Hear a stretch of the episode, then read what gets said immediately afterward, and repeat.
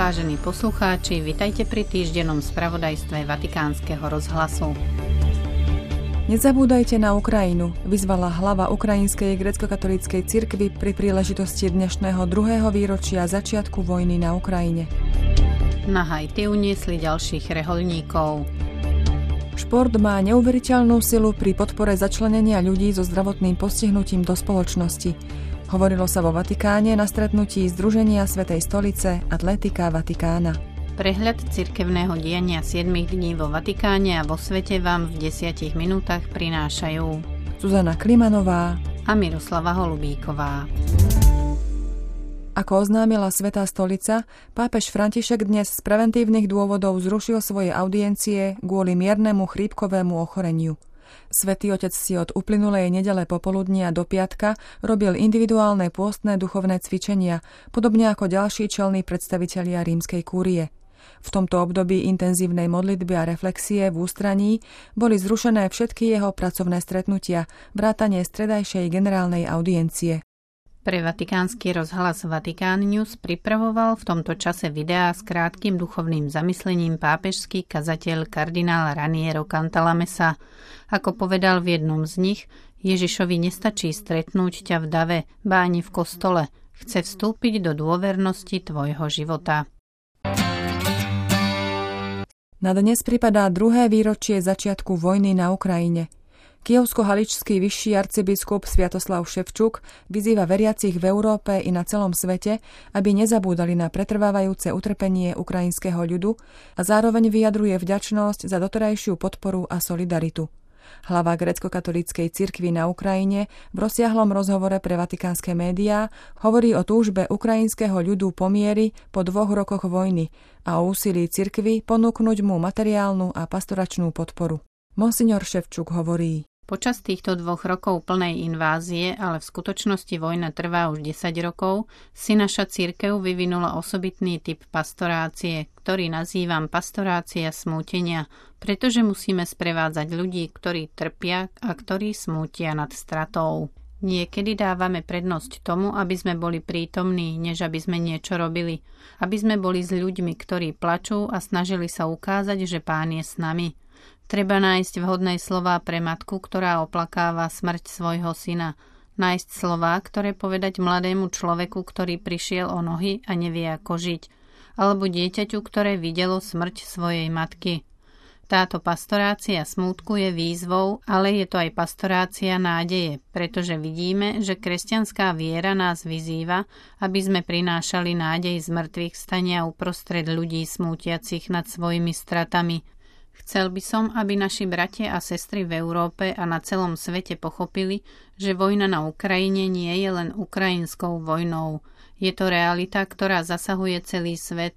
Táto vojna nakoniec ovplyvní každého, nielen vojaka na frontovej línii a jeho rodinu, ale aj európsku spoločnosť a dokonca aj globálnu spoločnosť. Nezabúdajte na nás. Solidarita nám môže pomôcť nájsť riešenia, ktoré sme dnes možno ešte nenašli. Dva roky od začiatku vojny ľvovský arcibiskup metropolitá Miečislav Mokšický opisuje hrôzy, ktorými krajina naďalej trpí. Rakety a bezpilotné lietadlá padajú na ľudí a mestá, zabíjajú nevinných a mnohí, dokonca aj deti a kňazi, upadajú do zúfalstva alebo duševných chorôb. V rozhovore pre vatikánske médiá však hovorí aj o nádeji, ktorú majú ľudia.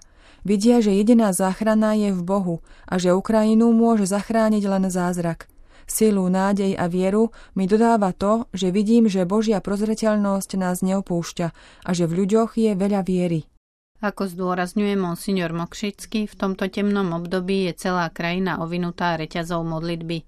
Sme božími bojovníkmi nie s puškou, ale s ružencom. Nie na boisku, ale na kolenách pred najsvetejšou sviatosťou a dodáva. Cirkev je v tejto situácii odhodlaná pomôcť všetkým.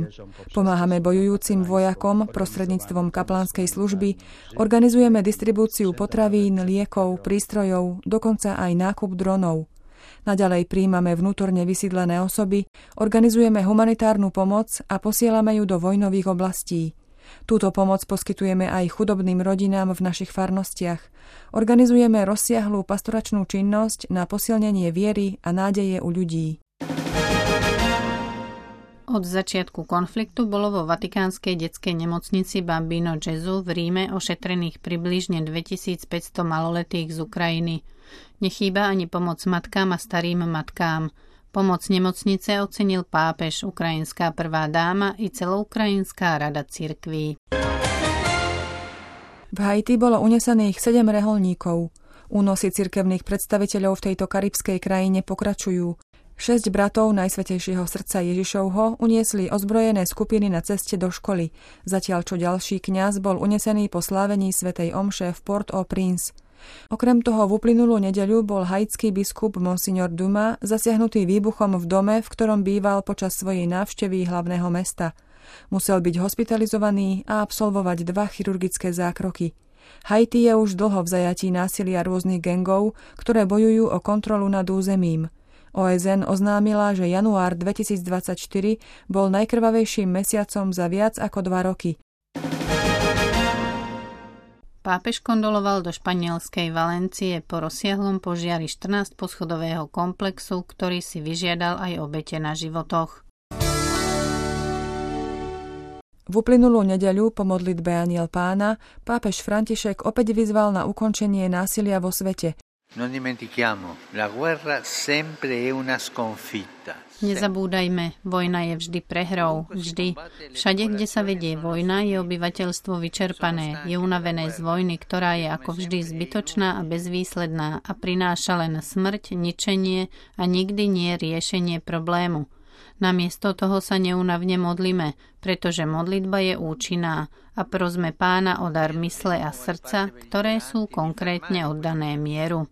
Pápež predniesol apel ohľadom situácie v Sudáne. Opäť žiadam bojujúce strany, aby zastavili túto vojnu, ktorá tak veľmi ubližuje ľuďom a budúcnosti krajiny.